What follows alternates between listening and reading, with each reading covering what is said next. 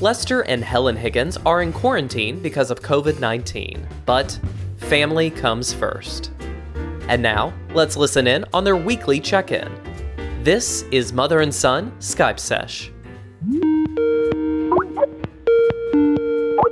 Can I tell you a story about the Kama Sutra?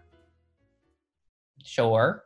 You know that whole series of like uh, German for dummies and um, like other th- cooking for dummies and vegan, all that. You know what I'm talking about? It's all yeah. So I had that book and I put it on my back seat because I I I didn't want to bring it in the house because my dogs get all weird about sex books. So I just leave them out in the car.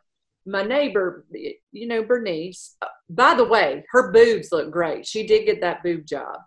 Oh, would you take a picture of a mother and send it to me? I would love to see it. I will. I'll. I have a couple pictures on my phone. I'll. I'll get them to you later today. Anyway, so I was giving Bernice a ride. She, um, I, I walked outside. I was taking the garbage out, and Bernice, she was walking down the. You know, she waved, and you know, she's just so proud of her breasts. But she, um, she was walking, and I said, Bernice, you don't need to be getting on a bus right now. The COVID is so bad, and you know, she doesn't have a, she won't wear a proper mask because she's so vain. right. So she does this with her scarves. But anyway, so I told her I'd give her a ride. She was going up to the 7 Eleven to get a bunch of Slurpees for her grandkids. oh. I know. They're so cute. The the little one, Bobby, he is growing up. He reminds me of you so much. Oh. How old is he now? He is nine years old. Oh my goodness. I remember when he was eight. Yeah. That was different. He was younger then.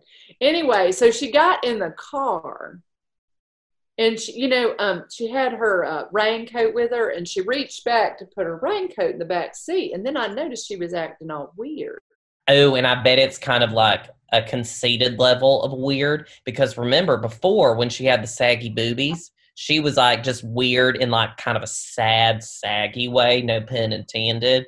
So now I bet it's elevated, so it's like a snooty weird.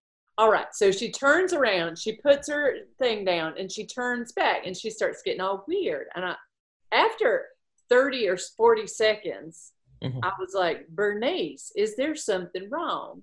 And she pursed her little lips up, like, and I was like, what is it? And she's like, I don't want to talk about it. I'm like, what is it? Right, right. Thank you. And so she got to the this is 7-Eleven. I dropped her off, and I, you know, I wouldn't, I, I didn't have time to take her back. Also, so I was just going to drop her off. So she gets out of the car. She leans. She gets her coat and like brushes it off, all weird. She was like, "Bye," like that. It was like real snippy, and Mhm. so I got back and I was like, in my mind, I was like, something's wrong with her. Like Bernice, she's got her new boobies now and she just acts like she can't even talk Yeah. to anybody.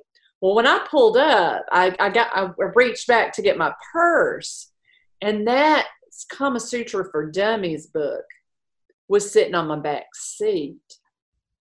So, like, and you know, Bernice, she's as straight as the day is long. So I think she thought I was trying to hit on her by putting that book on the back seat, but I didn't even remember it was back there. That is not a good way to hit on somebody. Oh my goodness, mother, I am so sorry. I would put gay porn on my back seat if I was trying to hit on somebody. Hmm.